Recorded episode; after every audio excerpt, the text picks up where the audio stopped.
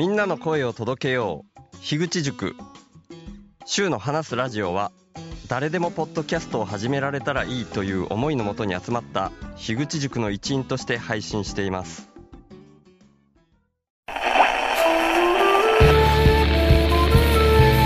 週の話すラジオ特別編。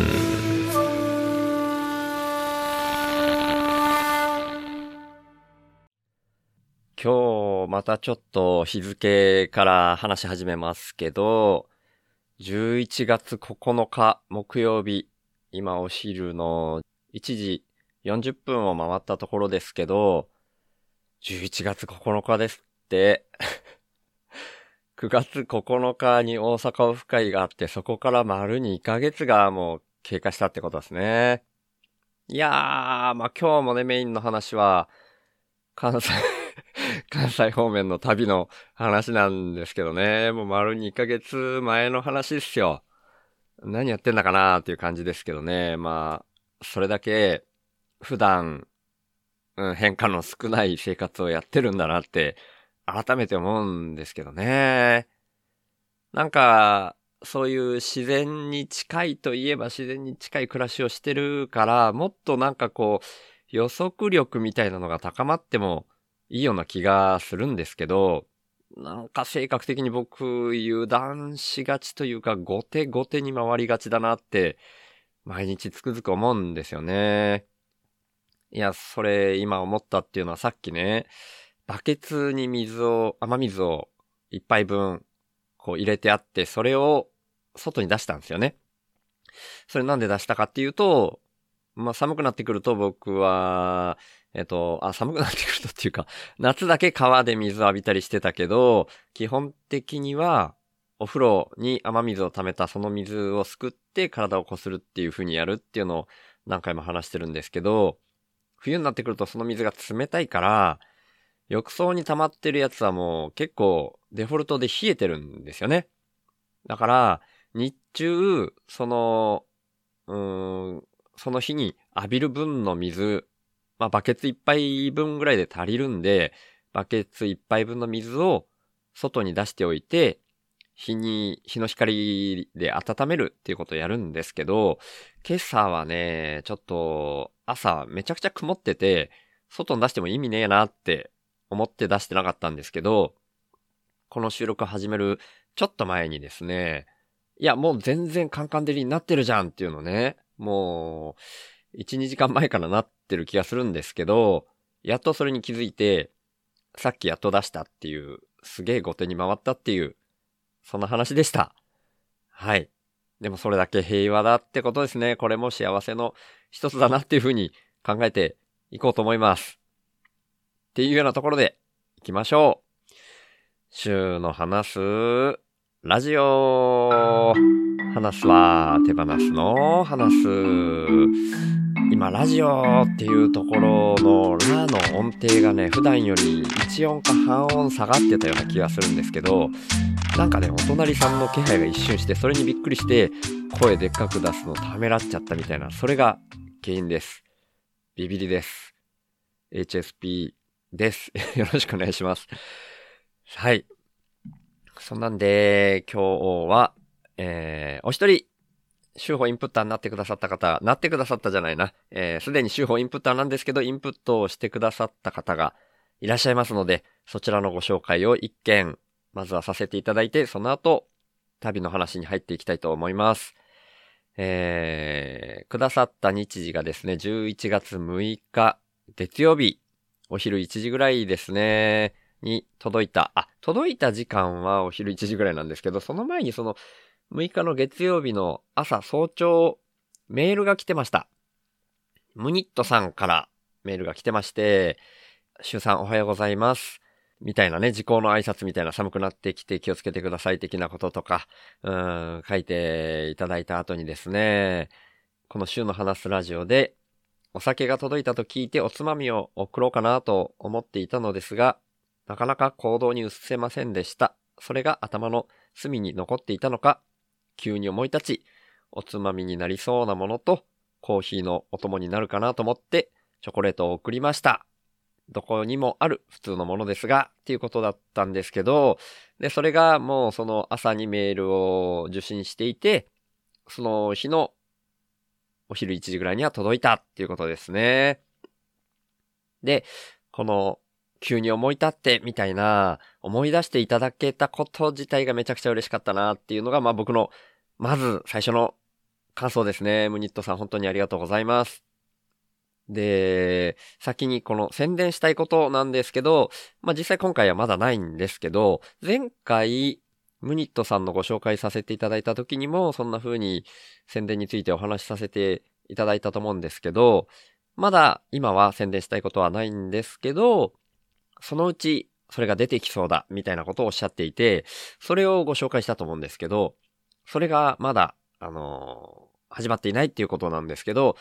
ポッドキャストではないです、みたいな。シュウさんもしかしたら、ポッドキャストを想像されてたかもしれませんけど、そうじゃないんです。ごめんなさい的なことがですね、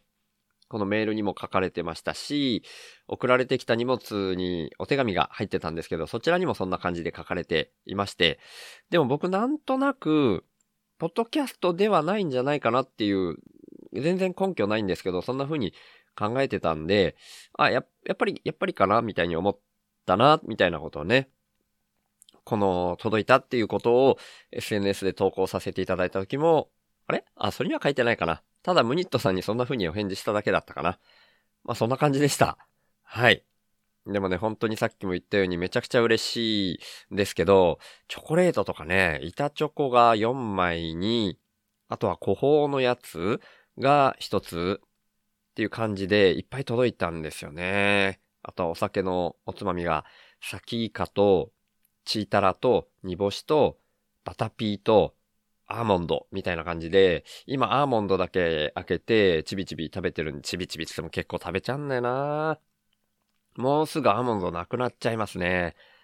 コーヒーのお供にっていうことで、チョコレートもいっぱい送ってくださったんですけど、僕ね、目の前にあったら食べちゃう病みたいな感じなんですよね。これなんとかなんないかなと思ってんですけどね。めっちゃくちゃ嬉しいんですよ。嬉しいっていうのはまあ、お菓子とか大好きだからめっちゃ嬉しいんですけど、食べちゃうな食べ過ぎちゃうなと思ってですね。なんかどんなに食べても平気なようなお菓子ってないかなみたいなツイートを最近したりして、こぐまちゃんが反応してくれたりして、まあ実は昨日の夜にクーネル話すの収録もしたりして、そこでも言ったりしてますけどね。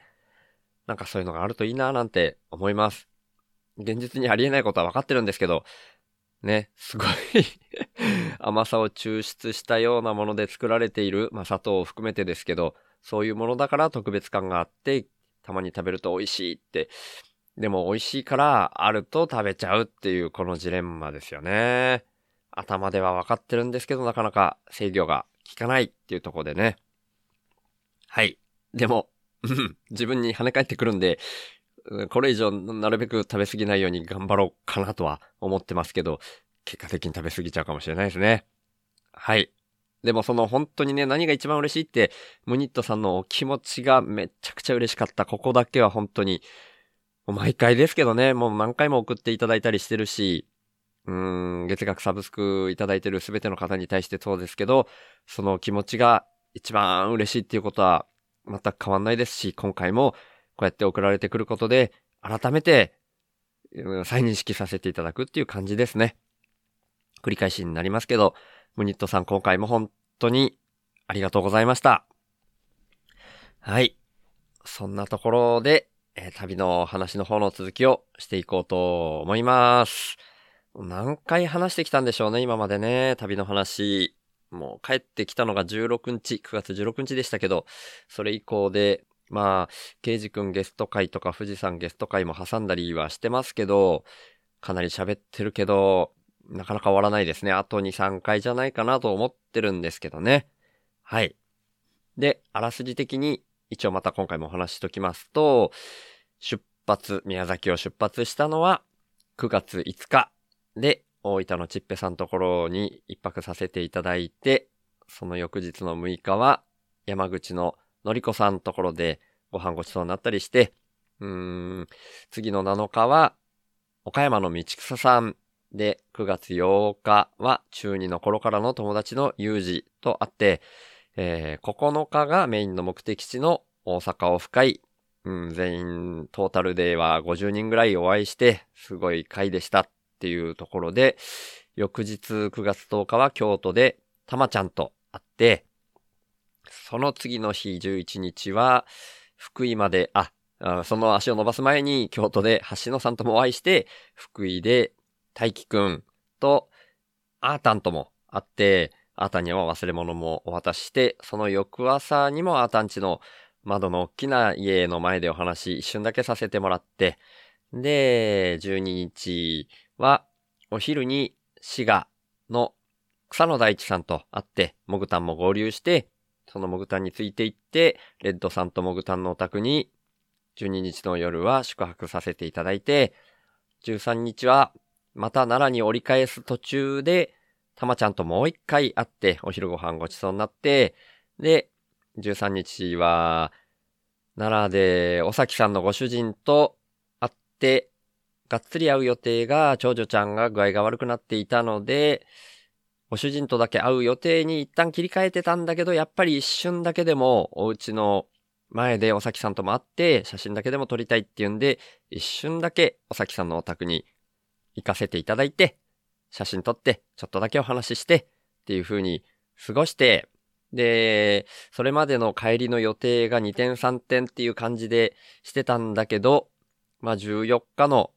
夕方には広島のケンちゃん家につけるんじゃないかなっていう風に Google マップとかを見てて感じたので、急遽その13日の夕方お崎山地を出た後にケンちゃんに連絡を取って、その次の日に会うので大丈夫ですよっていう風になって、で、その日の車中泊自体は、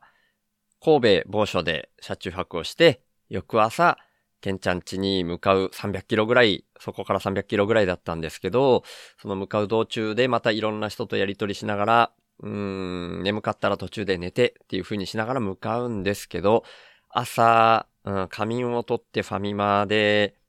モカブレンド S を買って飲んで、ヒロロさんとちょろっとやりとりをして、っていう、えー、その前日にヒロロさんからいただいた PayPay のインプットのご紹介を前回させていただいて、で、その後、のりこさんとやりとりをしたりする手前っていうところまで話していたと思います。なんかもうあらすじと言いながらもう、あらすじが長くなっちゃうぐらいの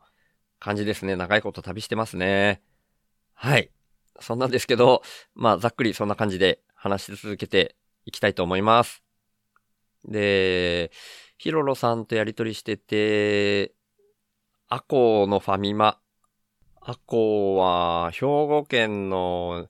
えー、西の端みたいな感じですね。もうすぐ岡山みたいなタイミングだったんですね。これが10時49分。で、そこを出ようとしてる時にヒロロさんにお返ししてっていう。ヒロロさんね、この後もね、このインプットの話題の他に、いろんな、なんかやりとりします。この旅の途中にどうも喋りたいみたいな感じ。あ、まあいいや。それも、このメッセージね、随時その時間、この時にまたヒロロさんがこんな風にメッセージくださってましたっていうのを随時話していくと思います。ちょいちょい間に挟む感じになっていきます。でですね、えー、お昼を過ぎてですね、12時42分ぐらい、これがもう位置的にはどのぐらい進んでたかはわからないですけど、のりこさんにメッセージを打たせてもらってるって感じですね。ようやく僕は頭にこう、イメージが浮かんで、全体的な日付が、おさきさんちのその夜にがっつり会う予定が短くなったことで、全体的に一日早まってる、えー、ケンちゃんと、この後広島で会うケンちゃんのお宅に行く日もそうだし、セラビさん、しょうまさんのお宅に宿泊させていただく日も、一日前倒しにしたことで、その手前の、ん？手前のというか 広島と福岡の間になりますけど、山口ののりこさんのお宅に寄れるとしたら、最初15日の予定だったのが、14日の夜、そのケンちゃんと会った日、だからその日ですね、その移動してるその日の夕方に行けるんじゃないかっていうのも、その日にもこうなっちゃってますよね。なっちゃってるけど、まあ、可能であれば、その15日だったらご都合悪いっていうところは聞いてたんですけど、今日だったらどうかなっていうふうに思って、メッセージお昼12時42分ですけど、その時点で僕打っちゃってますね。まあもう、ダメだったらダメでしょうがないや、みたいな感じで、一応聞きたいなと思って聞いたっていう感じですね。で、のりこさん何度もすみませんっていう風に書いて、いろいろあって、ケンちゃんと今日会うことになったんですけど、今日の21時でも難しいですかね？みたいな。えー、一瞬顔見るだけでもって思ったんですけど、どうですかね？っていうふうに聞いたら、えー、サッカーの練習、のりこさんのお子さんのサッカーの練習が夜8時半に終わるので、お迎え後、それ以降なら大丈夫ですよっていう風なお返事でした。いやー、やっぱ聞いてみるもんだなっていう風に思って、めちゃくちゃ嬉しくてですね、よかったです、みたいな感じで、で、まあ夜、夜遅くまでは体が持ちませんが、笑い笑い、みたいな感じで、僕があの、無理してないですか？ってその直前に聞いていて、それに、遅くまでは体が持ちませんが、かっこ笑いっていう風な感じで返してくださって、うんうん、一瞬だけでいいですよっていう風なのをお返ししたのがですね、その、お昼12時42分に最初に打たせてもらった後、最終的に、まあこれ、途中で僕が返せるのが、車を止めたタイミングだけなので、えー、最終的に僕が一瞬だけでいいですよって返したのは夕方4時5分になってますね。はい。そんなのがあって、あとはヒロロさんとのやりとりですね。ちらほら間に挟みますっていう風に言ったのがですね、11時台とかに、この、僕がアコーっていう風に書いたののお返事で、小豆島や香川県に近いのですねっていうお返事いただいてて、で、お昼12時10分に運転中などお暇な時間あって私の休憩と会えばおお話ししたいな毎日休憩時間違うので難しいですけど、みたいに書いてくださったので、ああ、それは全然やぶさかじゃないな、みたいに僕も思ったので、あの、途中で休憩してることが僕多いから、まあ、アンカーアプリで収録に招待してくださいみたいにお返事してました。でですね、えー、それに対してまたお昼2時13分ぐらいにヒロロさんから来てますね。収録するためのテーマというよりはただ話したいだけになるかと思います。招待するときどこから選べばいいのかな？友達を招待するうん、X にメッセージ送るとかでしょうか？みたいに聞いてこられたので、で、僕もね、まあ、こう運転しながらだからね、ちょっとなんかいろいろ頭の中で間違えちゃってたりして、ポッドキャストにテーマはなくてもいい、その、話すテーマなんか何でも大丈夫ですよ、みたいなお返事と、で、アンカーで友達を招待するって相手選んだら、僕に電話みたいにしてかかってくると思います、みたいに返してるんですけど、これね、ちょっと僕勘違いしてたんですよね。これ京都でたまちゃんと会ったりした時に、ディスコードで電話がかかってきたんですよね、たまちゃんから。で、その時にこう、電話の呼び出し音みたいなのが鳴って、それで受け取ったな、みたいに思ったんで、なんとなくこう、ディスコードとアンカーって、アイコンの、あ、アンカーじゃないけども、まあいいや、もう。アンカーって言いますね。その、ディスコードとアンカーの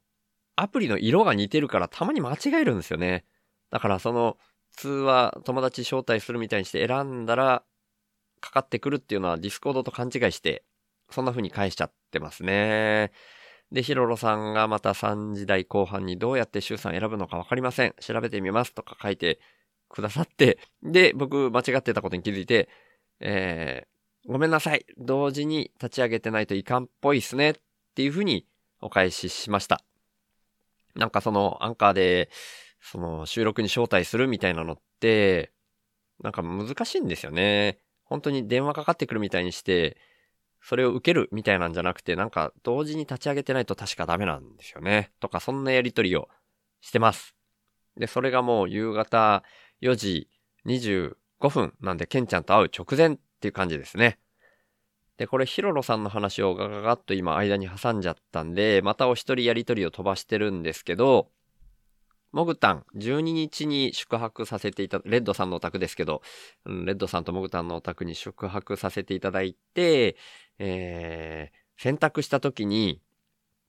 T シャツの袖が片方クリってなってるとこだけ乾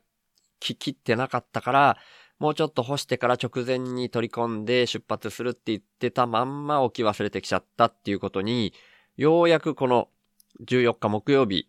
うーん、宿泊させていただいて、翌朝の、だからその丸1日経った後に僕気がついて、で、まあ、モグタンも気づいてくれるかなとかいうのが、その日にも思ったりしてたけど、まあ、連絡ないってことは気づいてないんだなと思って、えー、お昼1時半過ぎですね。ハンガーにかけた T シャツ忘れてきた気がするっていう風に、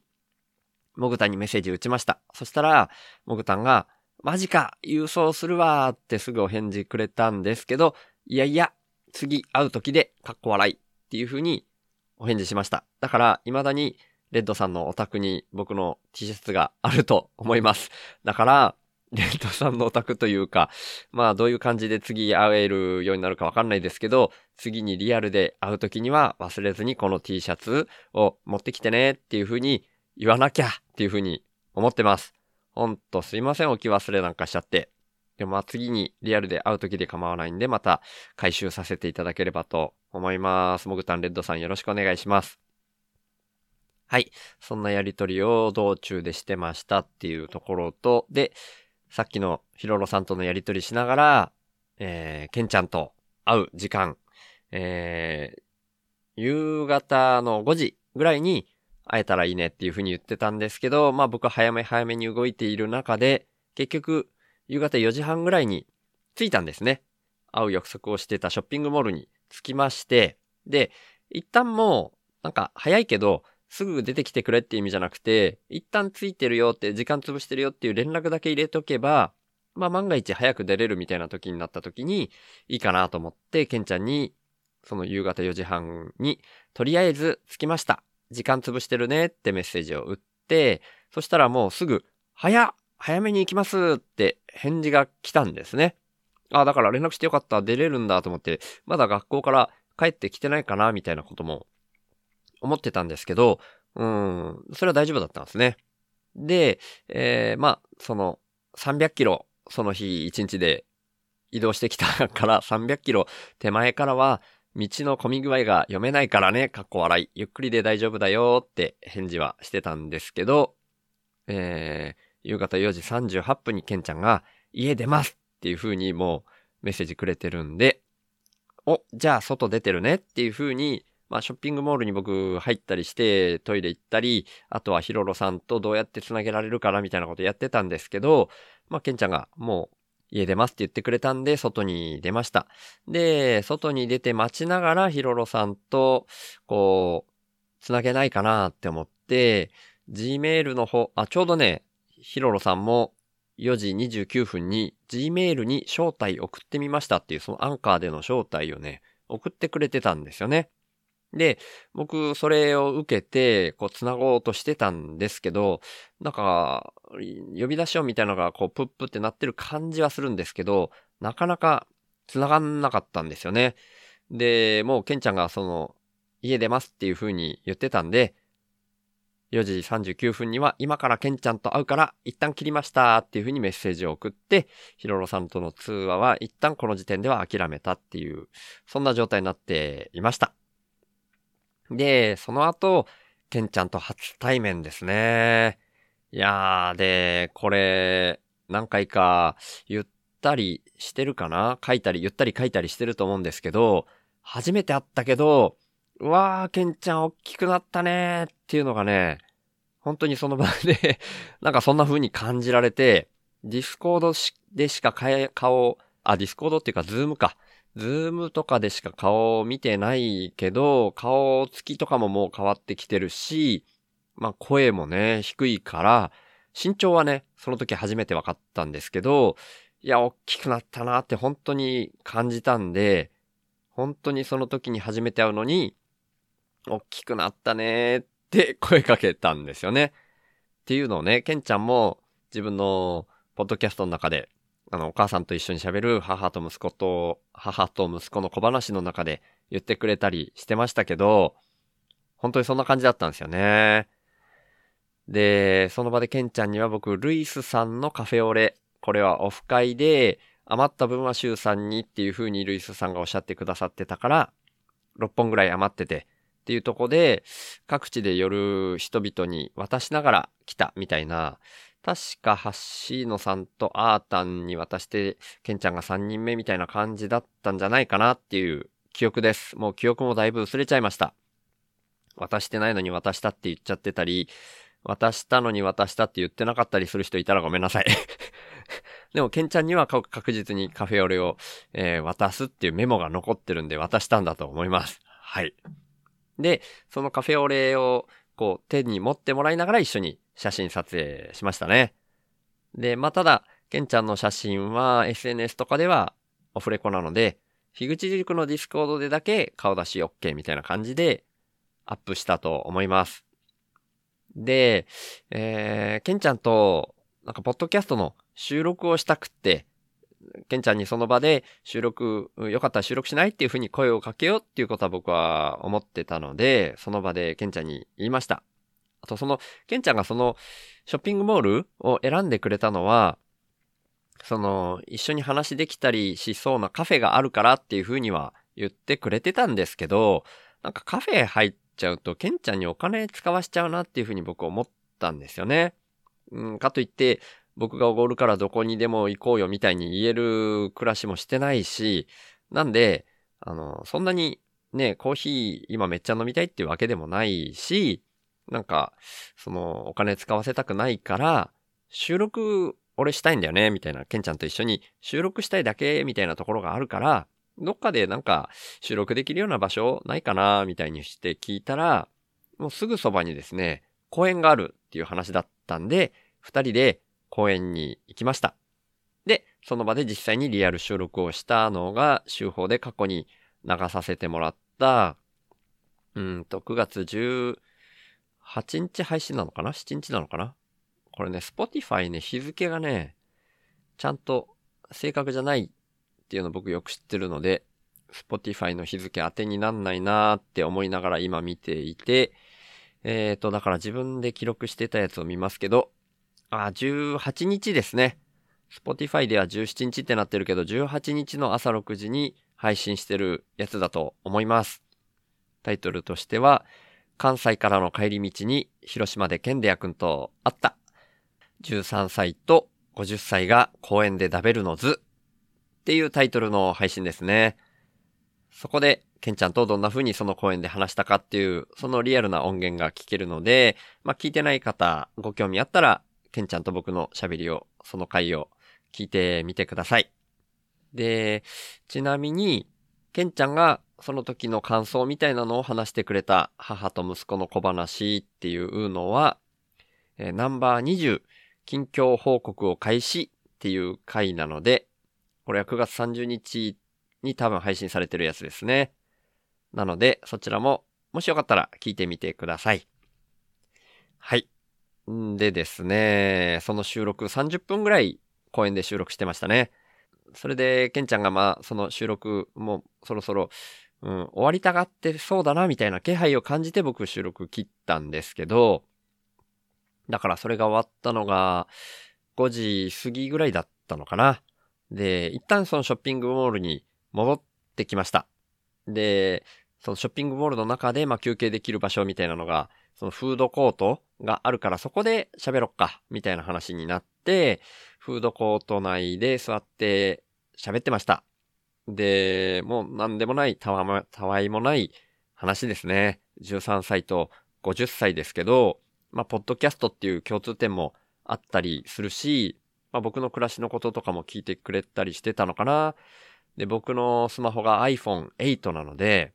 そのスマホも、もう8は、えっ、ー、と、なん、なんていうのかな。えっ、ー、と、保証？みたいなやつ？がもう切れますよ、切れてますよみたいなことも教えてくれて、まあ切れてるけどまだ1年ぐらい大丈夫っぽいんですけど、で、スマホの安いサイトとかをケンちゃんがその場で教えてくれたりして、まあ実際そこまでまだ今そこで真剣に探してはいないですけどね、まだ何ヶ月か大丈夫っぽいから真剣に探してはいないけど、まあもしかしたらそこで買うかもしれないんでありがとうって言いながら、うん、そういう話とかをして、あとはそのフードコートって結構学校帰りにケンちゃん寄るらしいんですよね。で、友達と一緒に帰りに寄ったりよくするんだ、みたいな話聞いたりして、あと、うどんよく食べたりするんですよね、みたいなことを言いながら、うどん屋さんのそのうどんがね、自分で、ケンちゃんが喋ったから気になりだしたのかわかんないけど、なんかお腹空いてきたな、みたいに言うから、あ、じゃあもう 普段からそうやってうどん食べたりしてるんだったら、うん、食べたらいいじゃん、みたいに言ったら、あ、じゃあ、ちょっと本当に買ってきますって言って、釜揚げうどんをね、買ってきて、うん、目の前で食べてました。だかその、うどん食べてるケンちゃんを僕は目の前に座ってるから写真撮ったりしてましたけど、いや、なんか、ほんと可愛かったですね。普段からこんな風に友達と一緒にそのフードコートに来て、うどん食ったりして、たわいもない話をしながら過ごしたりしてるんだろうな、みたいな想像したりしながら、やっぱりね、同じぐらいの感覚で友達みたいにして喋りたいな、みたいに僕はどっかでそんな風に思ってるけど、やっぱね、さすがに13歳ってなると僕の子供たちよりも年下なんで、なんかそんな目線にちょっとなっちゃいますよね。父親目線って言うと大げさですけど、なんかね、やっぱケンちゃん可愛いな、みたいな、そんな気分になりながら、そのうどん食べるケンちゃんを見てました。で、えー、前回の配信でも言ったと思うんですけど、えー、ケンちゃんがその夕方6時半ぐらいまでっていう風に言ってたのもあるし、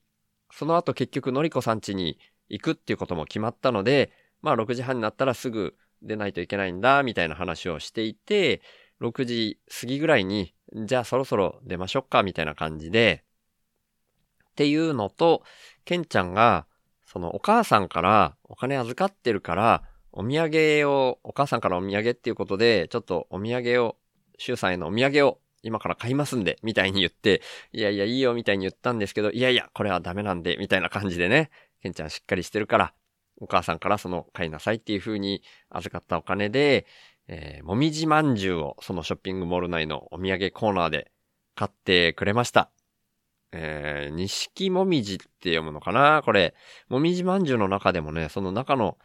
もみじまんじゅうの種類が多分ね、6個入りだったけど、6個とも味が違うやつだったと思います。それをこの場で買ってくれました。ケンちゃん、そしてケンちゃんのお母さん、本当にありがとうございます。結局これ僕が自分で食べたのは1個か2個？で、それ以外はいろんな、うん、しょうまさんとか、あとは、うん、ルイスさんとかにお裾分けしたんだっけな。これちょっとメモ見ないとわかんないんで、その時になったらちゃんと出てくると思うんで、もうね、記憶の中からは誰かにあげたな、ぐらいのことしかもう出てこないですね。はい。そんな風に記憶はどんどん消えていきますね。なんでその意味でもこうやって細かく話しておくのは意味あるかな価値はあるかなとか思ってるけど、本当に自分で聞き直すかどうかは定かじゃないですね。まあ、とりあえず、そんな感じで、6時半を過ぎてっていう、6時半より結局、ちょっと前だったかな。それで出発っていう感じになりました。でですね、えー、あ、だから、出発時間というか、これヒロロさんにメッセージ売ってる時間から推測できるな。ヒロロさんから5時17分に、ありがとうございます。やり方調べてみますね。さっきのアンカーでの通話ですね。ケンちゃんと会うので一旦出ますっていう風に僕が返した後に、ありがとうございます。やり方調べてみますね。休憩時間分かったら連絡します。Gmail に LINE 送ってみました。運転など気をつけてください。っていう風に返してくれてるんで、多分ヒロロさんはもう翌日みたいな感じで、えー、イメージしてメッセージ打ってくれてたんだと思うんですけど、僕はまだその後も、うーん、なんか、途中でまた、のりこさん家に行く手前で休憩したりするときに喋れないかなみたいな感じで思っていたので、うーん、そのアンカーではちょっと難しそうだったから、ディスコードのリンクを貼って、後でここでやりましょうかっていう風にディスコードのリンクを送ったりしてました。で、ただ、その日はですね、もうヒロロさん難しかったみたいで、6時35分に今日は話せません。残念ですっていうメッセージいただきました。なんでこの日はもうヒロロさんとは喋れなかったし、やりとりもここで終わってますね。ただ実はこの次の日、15日金曜日にもヒロロさんと何とかして喋ろうとしてっていう風に続けるので、ヒロロさんとのやりとりは今後も続きますっていう感じですね。で、あとですね、まあ、10、だから、その夕方6時11分に後でここでやりましょうかって打って、そのちょっと後に多分出発してるので、6時半前だったと思うんですけどね、6時34分に、実はジョージ・クルーニーヤンからメッセージをいただいていました。シュウさん、もう帰るぐらいですか？まだ関西いますか？っていうメッセージが来たんですね。で、これがですね、僕気づくのは翌朝になるんですけど、これがツイッターの DM なのかな？ツイッターの DM はね、通知が鳴らないから、こちらから見ないと気づけないっていうところがあって、その日は気づかなかったんですけど、これが何かっていうとですね、前回か前々回に僕、関西でしっかり会う約束をしてた人とは大体会ったので、みたいな表現したと思うんですね。で、その、しっかり会う約束をしてなかったけど、関西いる間にできたらお会いしましょうみたいな話をした人が一人いて、それが後から出てきますみたいな感じで、その時言ったと思ってるんですけど、それがこのニーヤンの話なんですね。で、ニーヤンはその大阪オフ会でお会いして、何回もお話しさせてもらってて、まあ面白かったし、もともとすごく喋りたかったんで、みたいな話してましたけど、で、まあ関西何日ぐらいまでいらっしゃるんですか？みたいなのも、ニーヤンそのオフ会の時に聞いてくれてて、で、いる間に、またもう一回会えたら会いたいです、みたいに言ってくださってたんですよね。で、ただ僕もその、いろんな人と会いながら、えー調整しながら、みたいな、前回言ったみたいな、こう、ケンちゃんと会う日とか、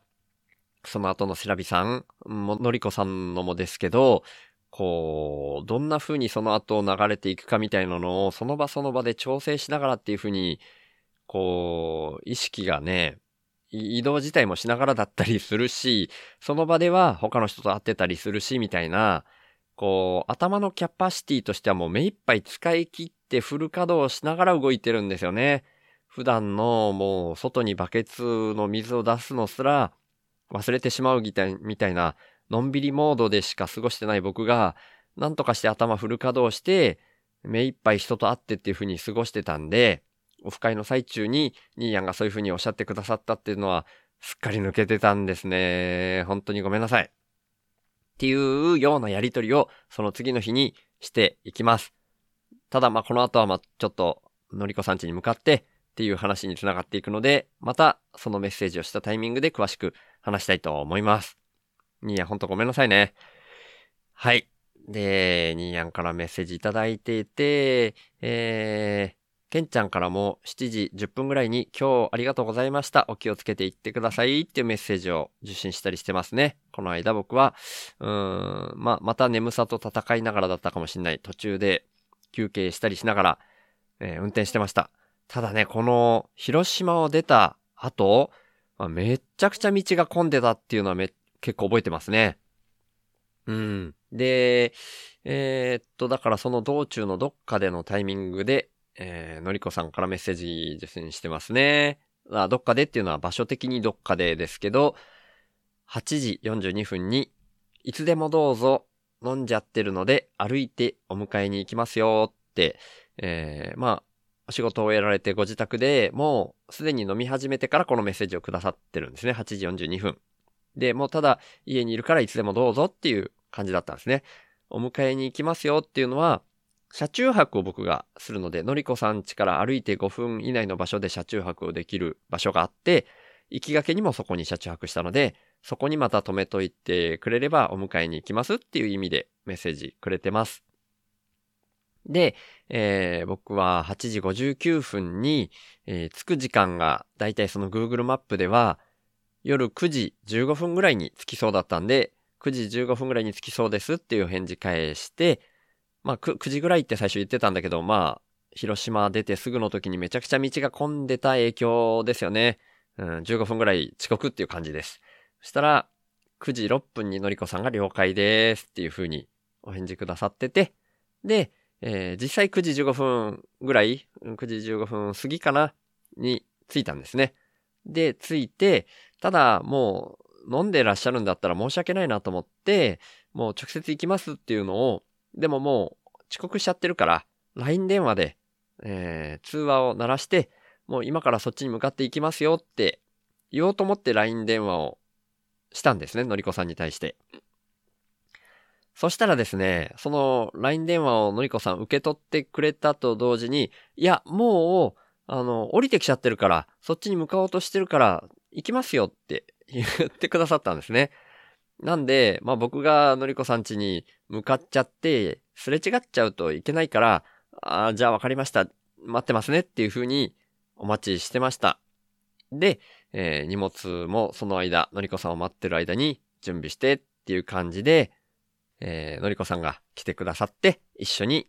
そこからその車中泊をする車の置いてる場所から一緒にのりこさんのお宅にお伺いしてっていう感じで、のりこさんが準備してくださってたご飯をいただきながら飲むっていうのに入っていきます。でですね、途中でまたディスコードのメッセージに、そののりこさんと飲みながらですけど、メッセージに気づいて、夕方6時54分にセラビさんからですね、こんばんは。明日の大体の到着予定は午前午後夜どれくらいでしょうか？交通状況にもよると思いますが、っていうメッセージが来てたので、えー、夜9時40分に僕、まあこれのりこさんと飲んだりしながらでしょうね。えー、お返事遅くなりました。早くて14時遅くて16時ぐらいって思ってますが大丈夫ですかね？っていう、だい体そののりこさんちを、まあ朝9時とか10時に出て、うん、4時間ぐらいっていう風に出てたんじゃないかなと思うんですけど、まあ Google マップの時間ってこう、4時間って出ても、うん、それよりちょっと早い、早く着く場合もあるし、下手したら1、2時間遅くなる場合もあるしっていうんで、まあ、お昼の2時から夕方4時ぐらいみたいな幅を持たせてお返事したっていうのがこのタイミングですね。はい。っていうのがあって、で、のりこさん家で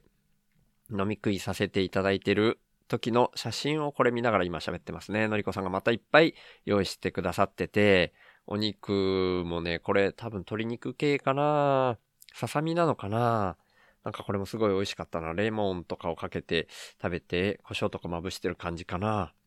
で、あとは、ホッケの開きかなんかに見えるやつ。多分ホッケだと思うんですけど、の開きとかもあるし、トマトで、うん、フライパンで、なんか、こう、調理してある、いた、そのトマト炒めとは言わないんでしょうけど、まあ、これも美味しかった記憶はすごくあるなトマト料理ですね。あとは味噌汁もあるし、あとこれまた小鉢にね、なんか他の、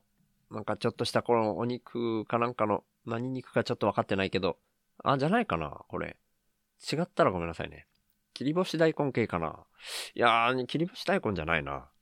ちょっとでも、ごめんなさい。写真から判別つかなくなっちゃってますけど、なんか全部美味しかったってことは覚えてます。また飲ませていただきながら、一緒に飲みながら、楽しい時間を過ごさせてもらってますね。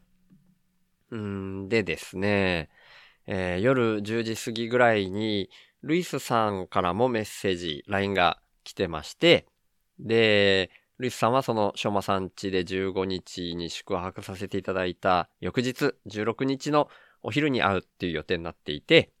で、えー、かもめさんっていう方と、えー、熊本に住んでらっしゃる人間の方、えー、まあ、誰かと会ったりっていうことはされたことのない、まあ、いわゆるサイレントリスナーみたいな表現をご自身でもされる方なんですけど、そのかもめさんと連絡取れました、みたいな感じで書いてくださってますね。で、かもめさんもぜひお会いしたいとのことで、16日のお昼に死水までいらっしゃるそうです。当日よろしくお願いします。っていうメッセージをくださってますんで、それで16日のお昼に会うっていう流れになっていくっていう感じですね。僕は、お、嬉しいです。楽しみにしてますっていうふうにお返事してます。んで、のりこさんと写真撮ってるのがこれ飲み食いし始めてしばらく経ってから思い出して、あ、写真撮んなきゃってなったんだと思いますね。10時53分ぐらいに撮ってるから、多分もう飲み食いし始めて1時間以上経ってたんじゃないかなって思うんですけど、のりこさんが、こう、すっぴんで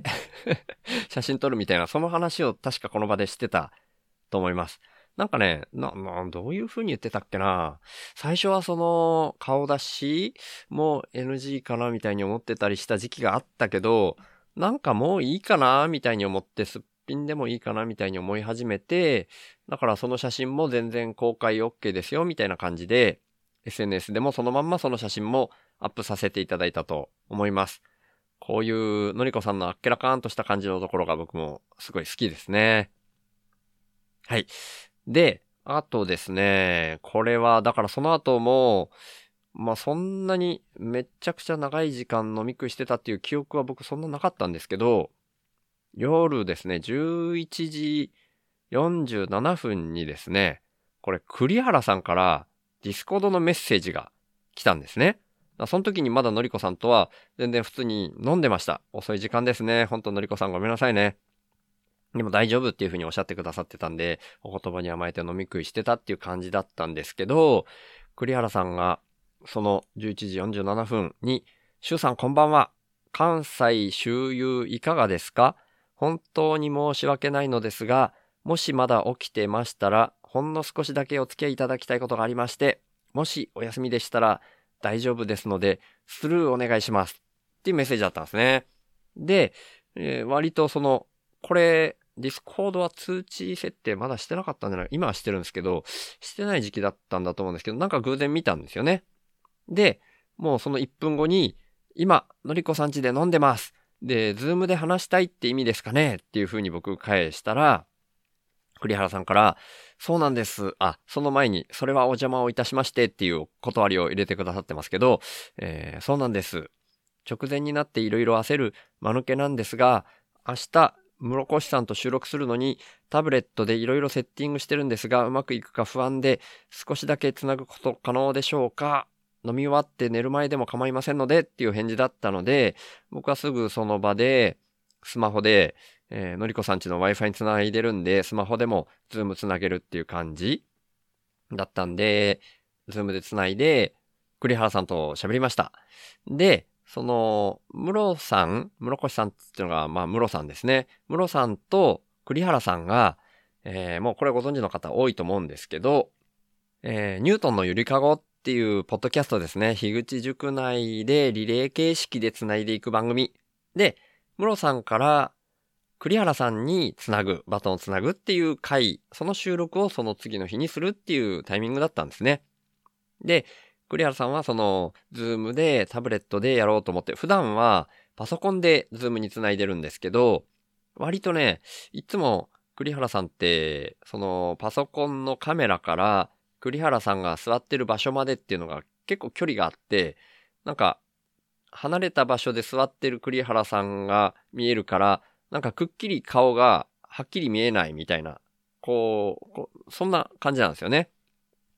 で、まあ別にそんなもんだって、ずっと前から栗原さんそしてるから僕は気にしてなかったんですけど、栗原さんはなんかさすがにそれは、えー、室さんに対して失礼になるかもみたいに思ったらしくてタブレットでやろうとしたらしいんですけど、僕もそのスマホで繋ぎながら、それで録画みたいな感じでレコーディングするにはどうしたらいいんだっけなとか思い出しながら喋ってたんですけど、これ過去に僕も一回やろうとして、あ、そういえばこのレコーディング？ズームのレコーディングって、確かパソコンでしかできなかったなっていうのを思い出したんですね。僕もその場でスマホでいろいろ調べてみて、レコーディングってボタンがねえなみたいに思って、あ、これ過去にもやったことあると思って、前にやった時にそうやって探したけど、検索してみたら、ズームではレコーディングできるのはパソコンからのみ、みたいに、その時、そういう結果が出たなっていうのを思い出したんで、それを栗原さんに伝えて、で、栗原さんもその、ああ、そうだったんですね、みたいな感じだったけど、でも僕普段の、その、パソコンで、ちょっと座る場所まで距離があるから、栗原さんがちょっと遠くに見えるけど、そんなん全然失礼にならないと思いますよ、みたいな話をその場でしたと思います。うん、大丈夫ですよ、みたいな感じ。なのと、多分、そうやって僕と喋りたかったというか、栗原さんがその不安に思ってらっしゃるのは、その、えー、ズームでの映りだけじゃなくって、うーん、なんていうか、ムロさんとその、収録するようなニュートンのゆりかごで呼んでもらえるみたいなのって、その恐縮みたいな、そんな感じの栗原さんご自身のなんとなくこう、自信がないな、大丈夫かな、みたいな不安がってる様子を感じ取れたので、いや、め全然大丈夫ですよ、みたいな。あの、僕ね、ムロさんが栗原さんのことをどんだけ好きかっていうのを、過去にもよーく感じてたんですよね。栗原城の更新がないみたいなことを本当に更新楽しみにしてるムロさんがね、そういう風に喋ってるの聞いたことも何回もあるし、で、もうなんならね、道場15分が始まっちゃったせいで栗原城の更新が止まっちゃったみたいな表現されたこともあるぐらいなんで、もう全然大丈夫ですよ、つって、えー、栗原さんをなんか励ますみたいな会話をしたと思います。で、幸い、それが効いたかどうかわかんないですけど、とにかくその翌日は順調に、えー、収録をされていて、もうその日15日にそのまんまアップされていたと思います。ただまあ栗原さんはそれ結局どうだかな僕は全然やっぱり問題なかったな。ムロさんと栗原さんのそのニュートンのゆりかごの回めちゃくちゃ面白かった。やっぱり栗原さんは面白いなっていうふうに思ったんですけど、なんかね、栗原さんやっぱ、うん、うん、手応えがなかったというか、ダメだったみたいな感じで思ったみたいに、道場の収録の時におっしゃってた気がします。うん、でも僕は本当に面白かったと思うので、今回この概要欄にもまたそのニュートンのゆりかごの室さんから栗原さんに繋いだ回のリンクも貼っておこうと思います。皆さん聞いてみてください。絶対面白いと僕は思ってるんで。はい。で、まあ、栗原さんをそれで励ましてくださいっていうのはなかなか、うん、直接励ますのは難しいかもしれないですけど、まあ、よかったら僕に栗原さんは本当に面白かったですみたいなことを、えー、言ってくだされば、僕から栗原さんにそれを伝えますんで、ぜひその感想もお待ちしております。よろしくお願いします。はい。そんな感じで、のりこさん家にいるのに、栗原さんとズームで繋いで喋るみたいなこともさせてもらって、で、それが終わっでもまあ、その繋いでたのは10分ぐらいだったと思うんですけどね。で、まあその後もちょっと飲んでましたけど、もう12時も回ってっていう感じになったんで、もうご迷惑になっちゃうなと思って、もうもう今更ですけどね、12時過ぎてからですけど、のりこさんに、じゃあそろそろ、あのー、車中泊しに戻りますねって言うと、えー、もう？みたいにおっしゃってくださったんですけど、いやいやもう本当にお疲れになると思いますんで、みたいな次の日も予定があることも聞いてたので、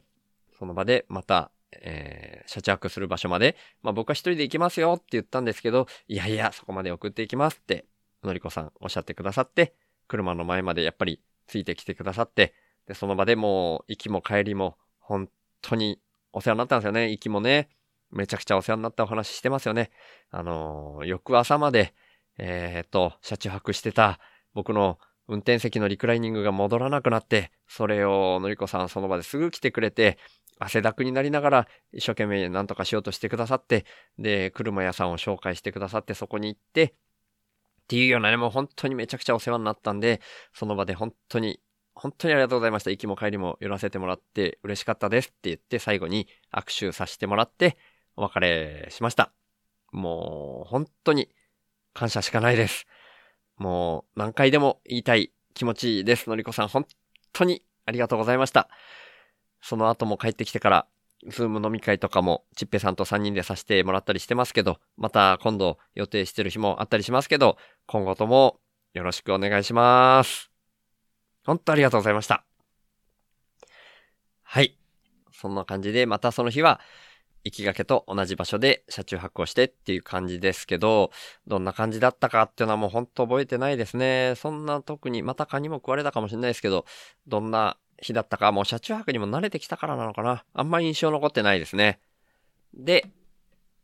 えー、っと、朝、早朝5時37分にセラビさんから、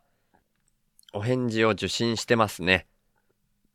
さっきちょっとお話しさせていただいた僕が早くてお昼の2時、遅くて夕方4時ぐらいで大丈夫ですかねっていう風にお返事してたのが、のりこさんちでの夜9時40分ぐらいなので、そのお返事が朝5時37分、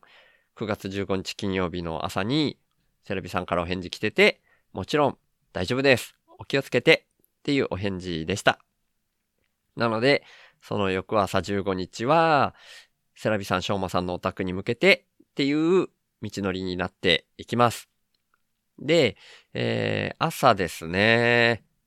車中泊から目が覚めてツイートした後、が、そのニーヤンとのやりとりがあります。で、8時21分に、あ、ごめんなさい。その前日にニーヤンがまだ関西にいますかっていう風なメッセージくださったことに対してやっと朝気づいてるんですね、僕がね。で、朝8時21分に、あ、ごめんなさい。昨日一気に帰ってきて、今、週なんです。っていう風に返したんですね。で、ニーヤンが、マジか、お会いしたかったです。っていう返事だったので、僕はすいませんっていう風に返してますけど、その後もね、えー、多分、そのすいませんっていうのを受信した後に、9時過ぎぐらいに出発したんだと思うんですけど、その後も夕方ぐらいまでかけてニーヤンと、まあ、僕がその車止めた時にしかお返事できないんで、そんな感じで、気づいた時にお互いに返事してっていう感じでやっていて、だからちょっとこれは最後にメッセージやり取りが終わってるのは夕方ですけど、そこまでのやり取りを全部通しで、説明だけ先にしちゃおうと思うんですけど、僕がそのすんませんっていう風に返したら、ニーヤンがですね、えー、逆にすんません。仕事にかまけてアンテナ張れてなかったです。っていう風に返してくれたんで、いやいや、こちらこそ連絡せずにごめんなさいって返したら、えー、ニーヤンが、しかも神戸にいらしたとは、っていうね、これ僕、その、ケンちゃん家に出発する日だから14日の朝か、14日の朝のツイートで、神戸の某所で車中泊しましたみたいな感じでツイートしてたと思うんですよね。それを見て多分、しかも神戸にいらしたとはっていう風に、ニーヤンの住んでらっしゃるのが神戸だっていうことだと思います。これちゃんと思い、覚えてはいないんですけど、そういう風に書かれたってことは、そういうことかなっていう風に今推測してるって感じなんですけど、で、またお会いしたいので、次回こそはっていう風にお返事くれてますね。で、えー、13日の夜には、もう14日に広島でケンデア君と会うことになったので、奈良から少しでも進んで、進んどこうと思って、力尽きた地点が神戸でした。次回はぜひっていう風にお返しして、そしたらニーヤンが、そういうことですね。ケンデア君とも会ってみたい。次回を楽しみにしてます。って返してくれたので、九州にもぜひ来てくださいって僕がお返事したら、時間とお金と何より妻が許せば笑いっていうお返事でした。でそれが最終的にやりとり終わった最後のニーヤンのメッセージが夕方5時17分ですね。だからこれは実際には、えー、もうしょうまさん家に着いた後にお返事してるっていう感じになってると思います。はい。そんな感じで、また、ヒロロさんともやりとりをしたりしながら、しょうまさん家に向かうっていう道中の話に戻っていくっていうタイミングですけど、まあ、今日はだいたいこんな感じですかね。ここまでっていうことにさせていただきたいと思います。いやー、今回は、ケンちゃんと会ったこと、そしてのりこさんとお会いしたこと、みたいなところがメインの話ですね。でもその合間に本当にいろんな方とやりとりさせていただきながら、調整しながら進んでいました。そういう調整しながらこういう風に流れていったんだよっていう話が僕はやっぱりしたいんですね。はい。なんで、もうあと1回か2回、うーん、次で終わるかな？どうかな？まあまあ、そんな感じですね。もしかしたら次で終わるかも、みたいな、まあ、週報インプッターの方が次回までにどのくらい入れてくださるかによっても変わってくるので、まだ読めないですが、あと1回か2回で終わるんじゃないかなと思っております。はい。っていうところで、最後のエンドロールとエンドクレジットの読み上げに入っていきたいと思いますし、毎回この旅の話をしてるときに同じ注意書き的なお話ですけど、最後のエンドクレジットで大きな声で名前を呼ばせていただく方っていうのはこの関西の旅をしてる間は人数多めになっちゃうんですけど、この旅の間で、えー、お会いしたすべての方、オフ会の会場とかで、ズームも含めてお会いしたすべての方と、えー、今回の冒頭でお話しさせていただいたムニットさん、それを含めて大きな声でお名前を呼ばせていただくっていう感じになりますので、その点ご了承ください。はい。っていうようなところで、週の話すラジオ略して、週報は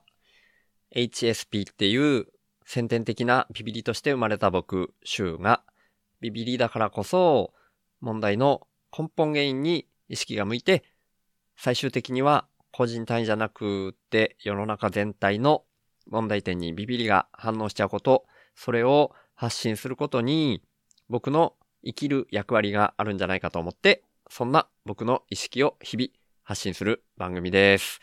まあ意識よりも今は旅の話がメインになってますけど、まあでも大体で言うとそんな番組です。僕からは今の世の中が滝壺に向かう船みたいな環境問題をはじめとした社会課題が加速度的に大きくなってるっていうふうに感じられてるんですね。だから僕がビビりすぎるせいでできたメタ認知というか、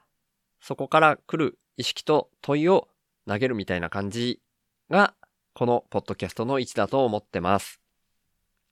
僕はそんな滝壺に向かう船みたいな状況は間違いなく人間が作り出していることだと思ってて、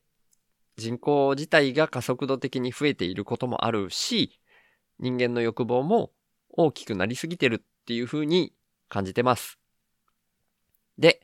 その原因として人間の欲望を増幅させてしまうような特徴をだんだん強めてきてしまっているお金っていうものが一つあると思っていて、そんなお金みたいな何かが入ってこないと、インプットされないと、自分からもアウトプット出さないよ、みたいな交換条件的なインプットが先な構図も感じてます。だとしたら、アウトプットが先な構図に逆転させることで、滝壺に向かうスピードが緩和されるんじゃないかなって思ってます。で、そんなアウトプットが先っていうイメージなんですけど、生きていくために最低限のことで満足するみたいなのも大事だと思っていて、だから僕はこの手放すをテーマにしてるんですけど、僕は幸せっていうものは相対的なものでしかないっていうふうにも考えてて、人との比較って意味じゃなくて、自分個人の単位で見たときに沈んだ状態からちょっとマシになって浮かび上がってくる？そんな風に幸せってのは心の状態が相対的に変わった時に感じられるって意味なんですね。それだったら、どこのどの位置にいても変わらないんじゃないかなって僕は思ってるんですけど、だから原始人であっても超貧困国の人であっても全く変わんなくて、お金がないと幸せにならないとか、そんなことは全くないし、最低限生き延びられるっていうところで満足する人が増えれば、余剰も出やすい。んで、その余剰分は、お裾分けみたいな形で回していける。みたいなのが、僕のアウトプットが先のイメージです。そのために、自分自身の才能みたいなものを無条件にアウトプットとして先に出すみたいな動きが大事だと僕は思ってるので、こんなビビリの僕に一番向いたこととして、この意識をポッドキャストで発信してるんですね。だから、2022年以降、いわゆる雇われをやめて、現金収入がないっていうような状況で、勝手に一人で空気椅子的にアウトプットが先な動きを始めてるつもりなんですけど、まあ、世の中っていうのはそんな簡単に変わるもんじゃないので、僕の貯蓄が尽きるのが早いか、そんなアウトプットが先な循環の社会が来るのが早いか、みたいな状況になってますけど、そんな僕が最低限の資質で暮らしながら、アウトプットが先な、この動きを続けるために、週報インプッターっていう名前で、スポンサーの権利の販売を始めました。1ヶ月に100円以上の定期購入の形式ですけど、週報インプッターになってくれた方は、初回は週報内で僕が宣伝させていただいた上で、公式サイト内に掲載します。加えて、1ヶ月に数回程度ですが、番組の最後にラジオネームの読み上げをさせていただきます。僕は数年前からなるべくお金を使わない生活を徐々に徐々に進めてきたんですけど、今の僕の1ヶ月の支出額は約5万円です。それに対して今は50人の方から週報インプッターとして、毎月サブスクでいただいている形になってまして、その合計月額は11,522円になってます。皆さん本当にいつもありがとうございます。そんな週報インプッターの入り口は概要欄にありますので、もし本当に心から購入したいっていうふうに思われる方がいらっしゃいましたら、ぜひよろしくお願いします。ただ僕としては、そんなアウトプットが先で循環する社会が来ることの方が大事だと思ってますので、これももしよかったら、週の話すラジオを SNS 等で投稿とか拡散とか、あとはポッドキャストで喋ったりとか、そうでなくても、これを聞いてるあなたに一番向いた動きをしていただけたらなーって思ってるんですけど、週の話すラジオを聞いた方が自分なりの深いレイヤーからメタ認知して自分の生き方を見直すみたいな機会が少しでも増えたら僕にとってはそれが一番嬉しいです。この番組は富士山、大輝くん、しょうまさん、いざさん、もーちゃん、みそさん、あさぎりさん、のりだくん、バナナちゃん、たけるさん、もぐたん、つかのまさん、あいちゃん、てきりゅうざんさん、はっしーのさん、くくらかずみさん、とうとちゃん、月のセラビさん、なっちさん、あいりちゃん、いっしゅうくん、ひろろさん、みたらしさん、あじゅさん、まえりょうさん、本田兄弟紹介さん、ひなわじゅう男子翔平さん、じろうさん、なかちゃん、サボテン妻のちょっと耳かしての3人さん、ちっぺさん、みかさん、たまちゃん、紫さん、れいこさん、ともきさん、かせおちゃん、謎の工学インプッターさん、しおすさん、メリーちゃん、たけちくさん、周南の伝送さんことのりこさん、あーたん、ずしさん、けいさん、なずぐるさん、イランクーさん、けいくん、青柳高也さん、ねぼちゃん、ムニットさん、緑の中を走り抜けていく真っ赤な山田太郎介さん、りょうさん、とばりさん、シュラさん、ダマさん、栗原さん、みっちゃん、まっさん、あいこちゃん、ようせいさん、ケンデアくん、本田翔一郎めぐみさん、ナンジーさん、ゴリさん、N さん、辻本京介さんこと池ちゃん、アキさん、淳平くん、シュウカさん、レッドさん、カッシー、モンドさん、ボイスリーさん、センちゃん、MK さん、ルイスさん、カエちゃん、モリリンさん、シージャさん、あゆみさん、坂本二郎さん、角瓶さん、ソーワさん、ケイジくん、キーちゃん、コージオッタンさん、猫が好きさん、鉄セカ中の人さん、中電申しさん、たかしさん、ジョージクルーニーヤン、ジョンさん、ラッキーさん、八番さん、小熊ちゃん、山村達也さん、川倉さん、ミコ店長、南さん、大成さん、まだらの活火山さん、COC 塚原さん、草野大地さん、かもめさん、みよパパさん、りゅうちゃん、一郎さんのインプットアードでお送りしました。そして、週の話すラジオをいつも聞いてくださってる方、今日初めて来てくださった方、本当に感謝してます。ありがとうございます。ではまた。